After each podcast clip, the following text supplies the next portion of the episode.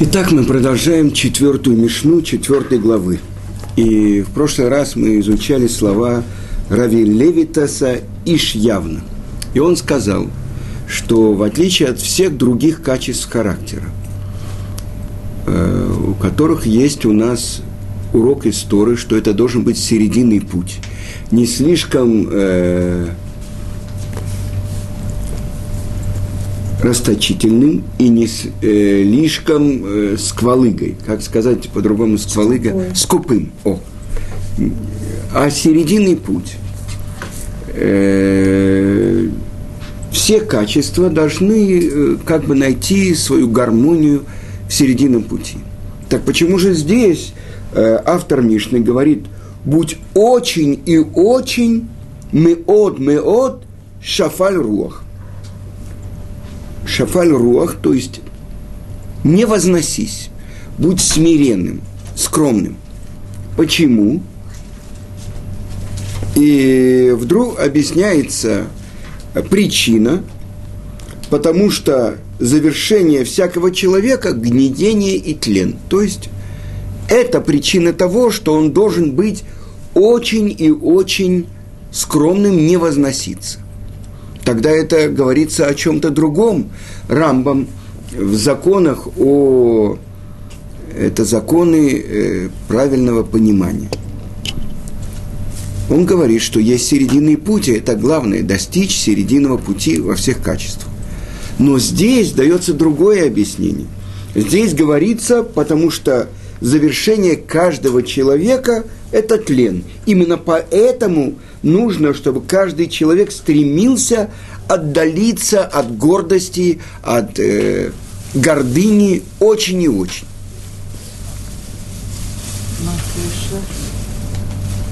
А, вы здесь спрашиваете, ну какая же связь? Связь то, что человек идет в могилу, и то, что, чтобы он не возносился. И комментаторы объясняют. Это объясняет э, Беркат Шму или Кнессет Исраиль. Что они говорят? Что чем главным занят человек в мире? Любой человек, которого мы остановим на улице, он занят тем, чтобы заработать побольше денег, э, чтобы возвыситься над другими людьми. Это главное. На самом деле, что такое деньги? Деньги – это власть. Почему-то люди, которые много денег заработали, они хотят купить почет. Они становятся президентами, я не знаю, членами управления и так далее. Если они жертвуют на какой-то дом, чтобы обязательно табличка, вот этот дом построил на деньги такого-то. В Израиле на каждом углу эта урна из такого-то места. Несомненно, это большое дело, жертвуют люди на благотворительность, но объясняет автор Мишни – что все, все то, что делает человек, мгновенно превращается в ничто. То есть, я уже приводил, это Хофецхайм приводит притчу, что у одного человека был суд. То есть царь его вызывает на такое-то число к себе, и будет разбираться против него некоторое обвинение он бежит к первому самому своему сердечному другу и говорит, пойди со мной, скажи про меня, что ты меня знаешь, что это все неправда. Он сказал, ты знаешь, вот в это время, когда тебе надо идти, у меня как раз э, другие дела, и я не смогу пойти. Идет другому другу, ну, менее близкий друг, но все-таки. Он с ним проводит много времени и так далее. Он говорит, я тебя доведу до дворца, но внутрь я не войду.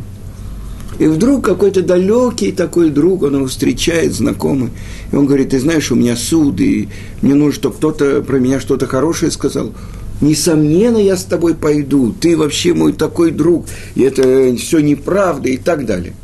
Если бы я задал э, вам вопрос, расскажите мне, кто первый друг, кто второй, а кто третий. И Хофицкайм открывает. Он говорит так. Первый друг, сердечный друг, это бизнес. Это то, чем человек занят с утра до ночи, его де- дело, его работа. Сколько лет мы провели на работе? Да? Сколько? переехали в другую страну, от той работы не осталось ничего. Да, это одно. То есть деньги, которые человек хочет заработать, чем больше денег, тем лучше.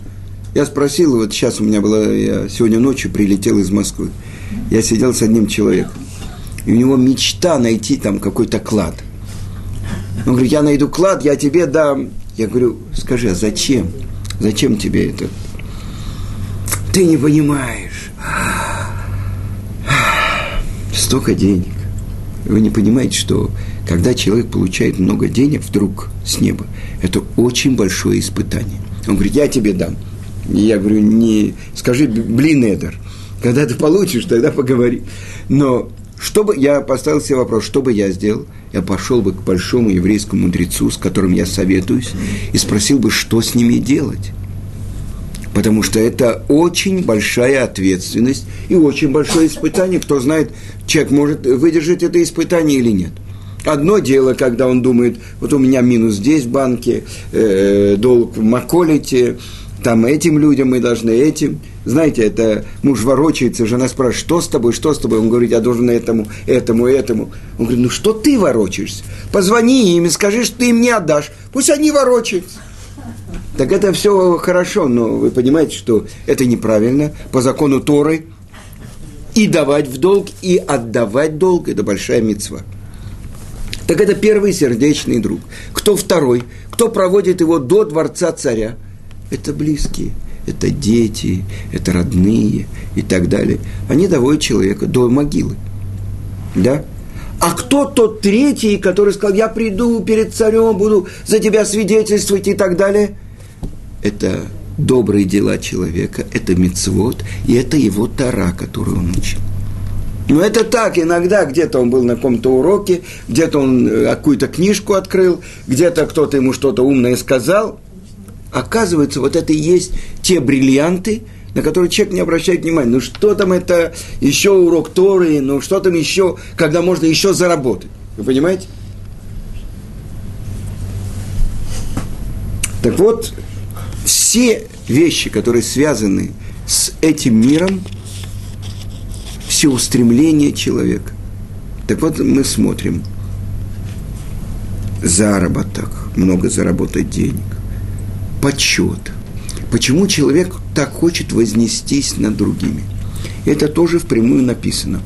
Ура навши, ура кводи.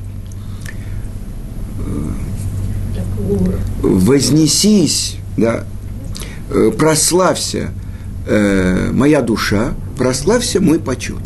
И мы уже говорили, что большие еврейские мудрецы, которые знают силы человека, по-моему, это Саба из Келема, он сказал, что если выжать из человека до последней капли вот это самоуважение, он либо умрет, либо сойдет с ума.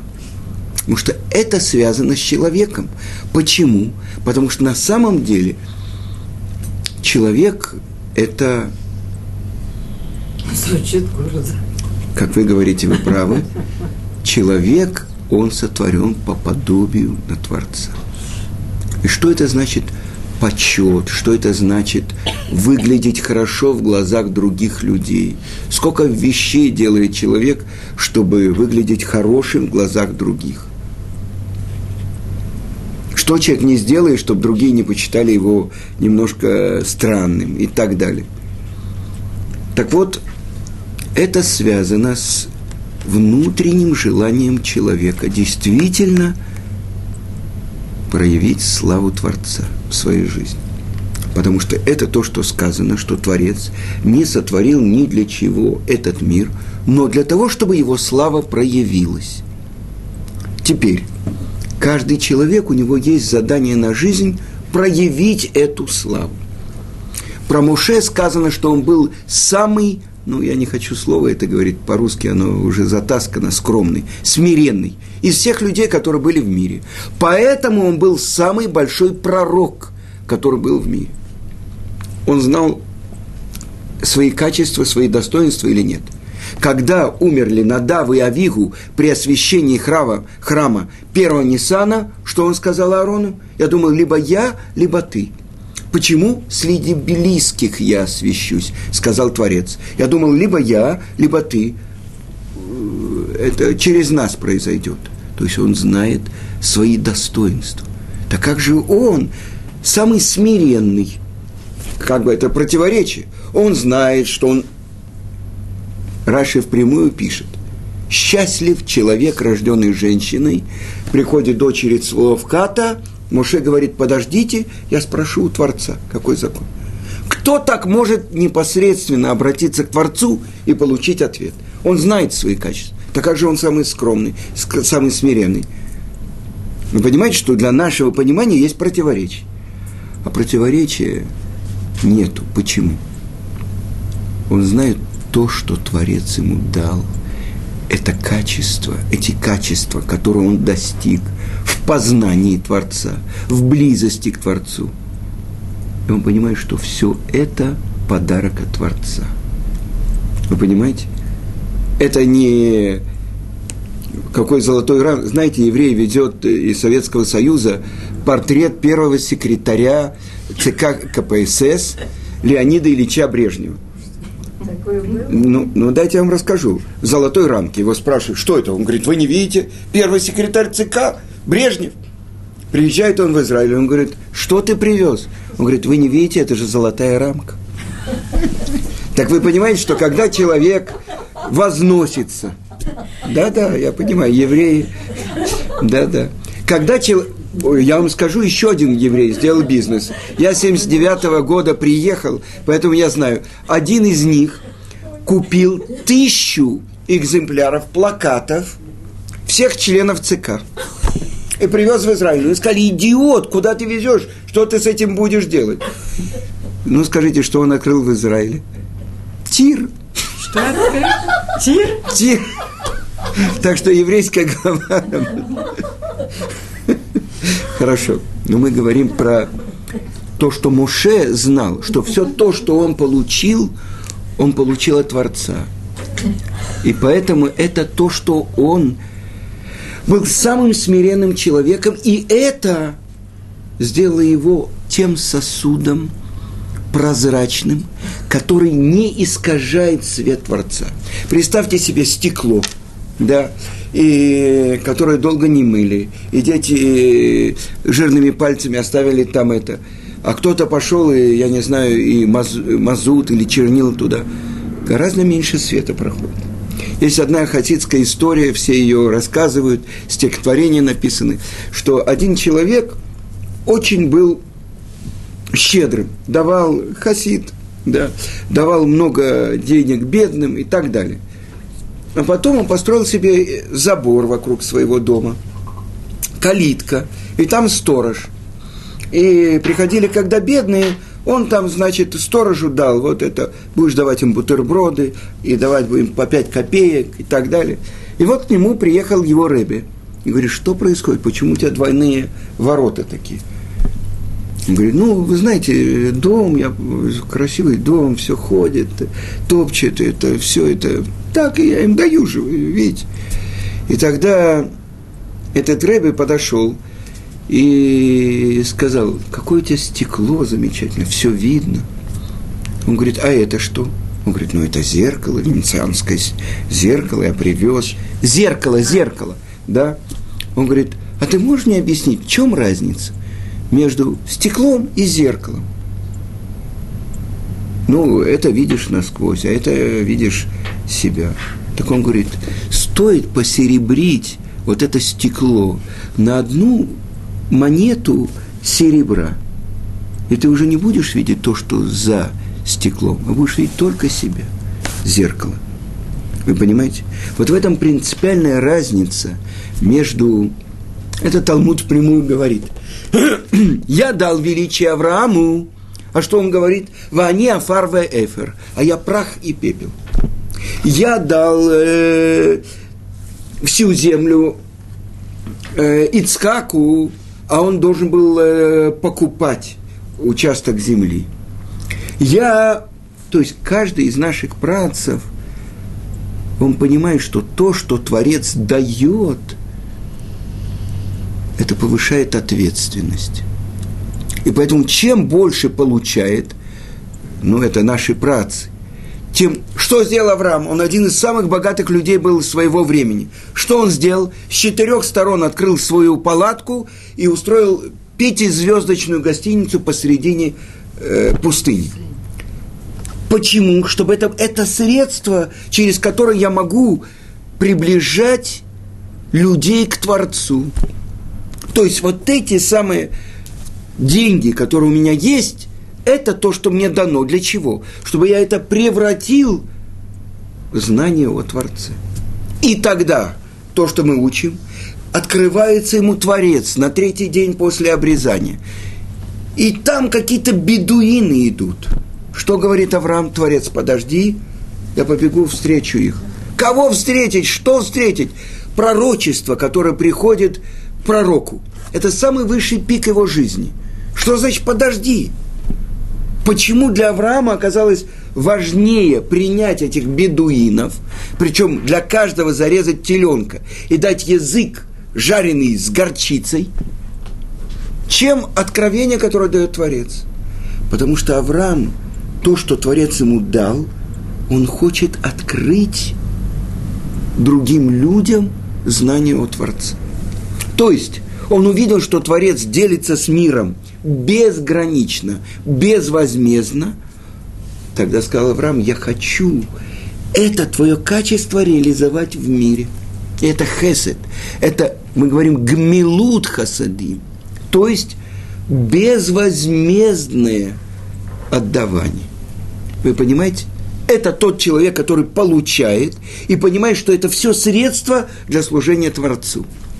Давид Амелех, царь Давид, когда он идет против Голиата, что он говорит? Я шел против медведя и против львицы и победил. Поэтому что мне сделает этот пес? Что такое было там? Когда там, я не помню, медведица или львица унесла его барана, он погнался за ним и убил ее, а там медведь, медведь был, и он убил их – настолько он был могуч. Тогда что это значит? Это значит то, что мне даны такие силы, чтобы я осветил твое имя. И Голиат говорит, я тебе дам э, животным в поле. Я убью тебя и дам тебя животным в поле. Животные едят мясо. Он говорит, ты уже в моих руках, говорит Давид. А я убью тебя и дам зверям полевым. Вы понимаете? Почему он идет. Ты идешь своими бицепсами, трицепсами, а я иду во имя Ашема, которого ты окулял. 40 дней выходил, утром и вечером, именно когда евреи говорят «шма», чтобы отвлечь, от, отвлечь их от этого, и говорят, ну, вы видите мне одного из вас. Идет Давид, и сказано, что он взял пять камешков. И что ты выходишь против меня, как против собаки с палкой? А с чем выходит Давид?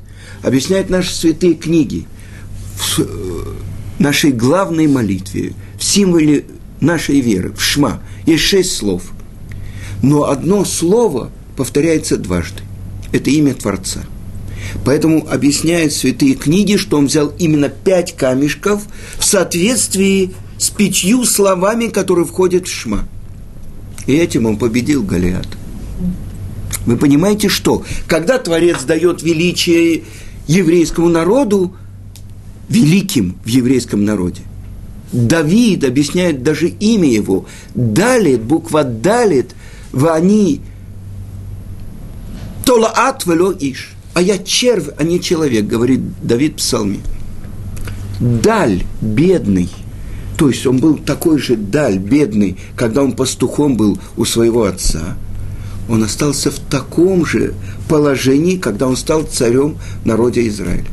В начале Далит и в конце Далит. Даль, бедный. С другой стороны, с кем в будущем будет война? Потомок царя Давида, с кем он должен воевать? С Гогом из страны Магог. А буква Гимел – это тот, кто дает. Гомель – отдает от себя. Так это Гог, я сам по себе. Это моя сила. Это Гог из страны Магог, который воюет против кого? против даль, против бедного. Я буду гнаться за своими врагами, буду побеждать их, положу ногу на их голову и буду знать, что все это делаешь ты. Так говорит Давид. Вы понимаете? То есть вот это понимание, что дается, и насколько этот человек использует это. А у других народов э, дал Навуходонецеру власть, возвеличил его, так он построил золотого идола и предсказал, что все народы пришли, поклонились ему. Э, сейчас вылетело имя. Тот, кто помогал э, царю Шлому строить храм. Хирам. Хирам. Он построил это так, чтобы он говорит, я на небесах, все уже. Он давал, поставлял э, ливанские кедры для шлома. Возвеличились, все они, я уже Бог. Вы понимаете, разница, и это принципиальное отличие. Когда Якова Вину попадает в то место, где молились его отцы, он сказал, я прошел мимо этого места и не помолился, тогда что? Сказано, праведники, Творец находится над ними. И вот лестница, основание которой на земле, а вершина ее достигает неба, и над ней Творец фараон, который выходит к Нилу и говорит, Лиори, мне принадлежит Нил. Он стоит над Нилом. Что это значит? А злодеи, они стоят даже над своими идолами.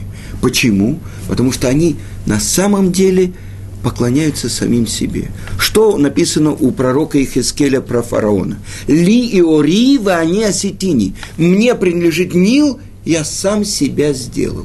Как человек может такое говорить про себя? Он не видел папу, маму не видел. Ну, папа был фараоном, мама – жена фараона. Но ты же понимаешь, как же ты говоришь такое? И объясняет Гаон Рамыш Шапир. Что это значит? Без меня невозможен мир. То есть я в мире главное действующее лицо. Тогда это я сам себя сотворил – вы понимаете? Злодеи, они находятся над своими идолами. Но что на самом деле они поклоняются самим себе. Это самое большое идолопоклонство. Написано у Рамбама, что такое идолопоклонство? Когда человек поклоняется, служит, молится, кому бы то ни было, из того, что на небе, или на земле, или между ними. Да посмотрите, какое идолопоклонство, когда поклоняются, служат, молятся человеку какой бы он ни был. Вы понимаете? Так вот это все то, что это то, что учит Тана Раби Левитас из Явны, что человек должен быть очень и очень смирен, шафаль руах, ставящий себя низко. Он должен знать все те свойства, все достоинства, которые дает ему Творец. Большие еврейские богачи даже, они говорят, я только бухгалтер. Через меня проходят эти деньги. Это то, что написано. Почему милостиня называется цедака, цедек, справедливость? Что это такое? Милосердие должно быть это. А почему цедек, цдака? Потому что то, что тебе Творец дал больше, для нужды других. А если я использую это для себя, я неправильно действую. Больше того, то есть это ты обязан дать, потому что это цедака, справедливость. Вы понимаете? И тогда понятно, так как завершение человека, тлен – все то, что связано с делами этого мира. В результате это черви и тлен. Если человек неправильно пользуется этим миром как средством, чтобы служить Творцу. Потому что заповеди, что мы делаем? Э, в основном заповеди это связаны либо с действием, либо со словами, либо с мыслями, но в основном это материальные некоторые действия. Шофар мы берем в руку и мы трубим. Это действие. Выходит голос, но сначала это действие. Филины мы надеваем из кожи, на которой написано что. ремнями повязан на себе. Э, при входе мы прибиваем мизузу.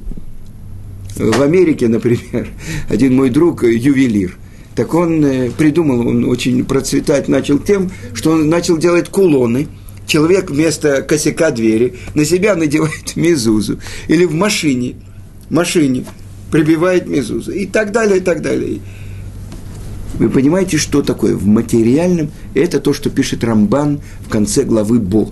Человек покупает за два гроша мизузу а и прибивает ее к входу в свой дом, а через это он свидетельствует про все основы нашей веры.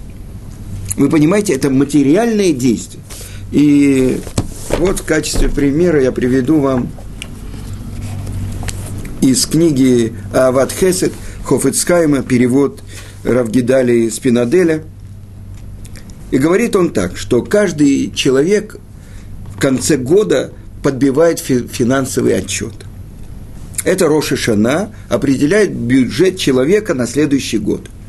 И устанавливаются доходы человека и расходы, и потери. И так написано в трактате Баба Батра Вавилонского Талмуда. Так же, как доходы человека определяются в Рошана, так и потери определяются в Рошана. В первый день года Ашем это решает. Но это зависит и от человека. Если он тратит на хесед, на цдаку, он получает от этих мецвод большие прибыли. А иначе придется потратить эти деньги на зубного врача, на автомобиль, на то, чтобы вывести муравьев из дома. И там приводится такой случай. Раби Йоханан бен Закай – который был главой э, всех мудрецов, он был Наси во время второго храма, перед разрушением второго храма. Как-то он увидел сон про то, что его племянники, богатые евреи, они должны потерять очень большую сумму – 700 динаров. И он ничего им не объясняя, пришел к ним и потребовал от них денег на цдаку – и так раз в неделю он приходил к ним и брал деньги. Они бедные давали, дядя, большой мудрец и так далее. И так в течение года он взял у них 683 динара на благотворительность. И вдруг, накануне Йом-Кипура, их арестовали. Римляне их арестовали, посадили в тюрьму. Пришел Раби Йоханан их навестить и сказал, не волнуйтесь, у вас заберут только 17 динаров и вас выпустят. На следующий день к ним пришли, потребовали эту сумму и освободили. И они успели еще выйти до Йом-Кипура. Но, понятно, они очень удивились, что это пророчество и все. И они, откуда дядя мог знать, что только 17 динаров. И вот они пришли к нему, и он им рассказал свой сон – они спросили, ну почему ты нам не сказал, что 700 динаров? Мы бы тут же это отдали. И все, не, нас бы не сажали. Он сказал, тогда что бы вы отдали? Вы бы отдали 700 динаров, чтобы вас не посадили в тюрьму. А в течение года я брал у вас эти каждый динар. Вы же давали на благотворительность. Так у вас заповедь какая была? Все эти 683 динара вы давали на то, чтобы помочь другим евреям. И это то, что каждый еврей должен знать.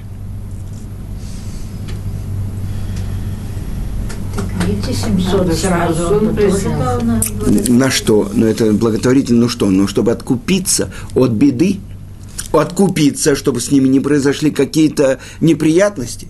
А так они давали от себя на благотворительность. Вы понимаете? Каждая динар – это мецва. А так что ну, многие делают, это то, что Творец говорит, проверьте меня в этом, что если вы будете давать на благотворительность, вы увидите, что у вас будет благословение. Да? Поэтому это очень серьезная вещь, и как человек ведет себя с этим, вы понимаете, что у человека, у которого есть гораздо больше денег, это гораздо больше испытаний. Я знаю одного человека, который отдает половину своей зарплаты на то, чтобы поддерживать изучение Тор. Вы понимаете, что это такое? Неважно, нет, это не важно. Вы знаете, чем больше зарплата, тем больше жальче. Это же большая сумма. Вы понимаете? Мы не говорим про тех, кому нужно одолжить деньги для того, чтобы дожить до конца месяца. Но мы говорим, в принципе, человек работает, заработал. Сейчас я могу это все на себя. И вдруг тебе должен это отдать кому-то. Только тот, кто понимает, что это такое Тора и поддержка Торы. Сказано, что перед приходом Машеха, когда повредили бе, э, жилу, бе, бедренную жилу э, у Якова, что одно из, один из комментаторов объясняет, это те в будущем испытания, которые будут испытывать люди, изучающие Тору, от того, что будет большое испытание с теми, кто поддерживает Тору. Ну, э, обычно тело – это верхняя половина тела, а ноги только-только переносят человека с места на место. Кто поддерживает Тору? Это люди, которые зарабатывают.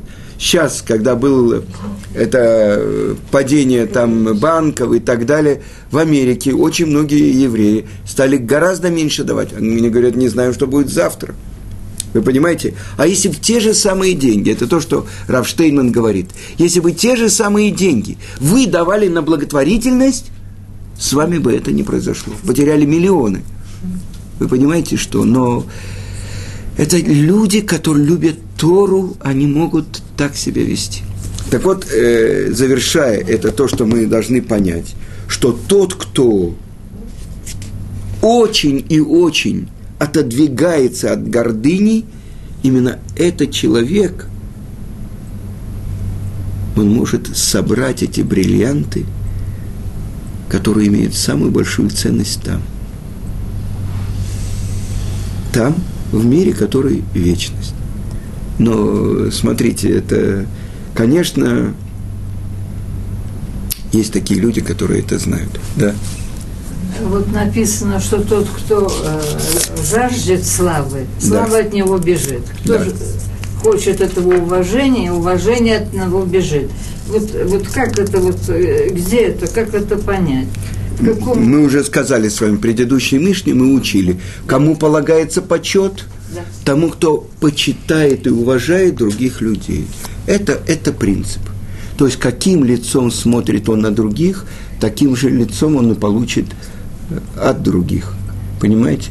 Но я хочу вам сказать, это тоже я слышал от Гаона Рамыша Шапира. Все те тысячи поклонников, все те тысячи, которые восхищаются каким-то человеком, все вот это он с собой туда не возьмет. Вы понимаете? Поэтому есть уровень такой, камертон.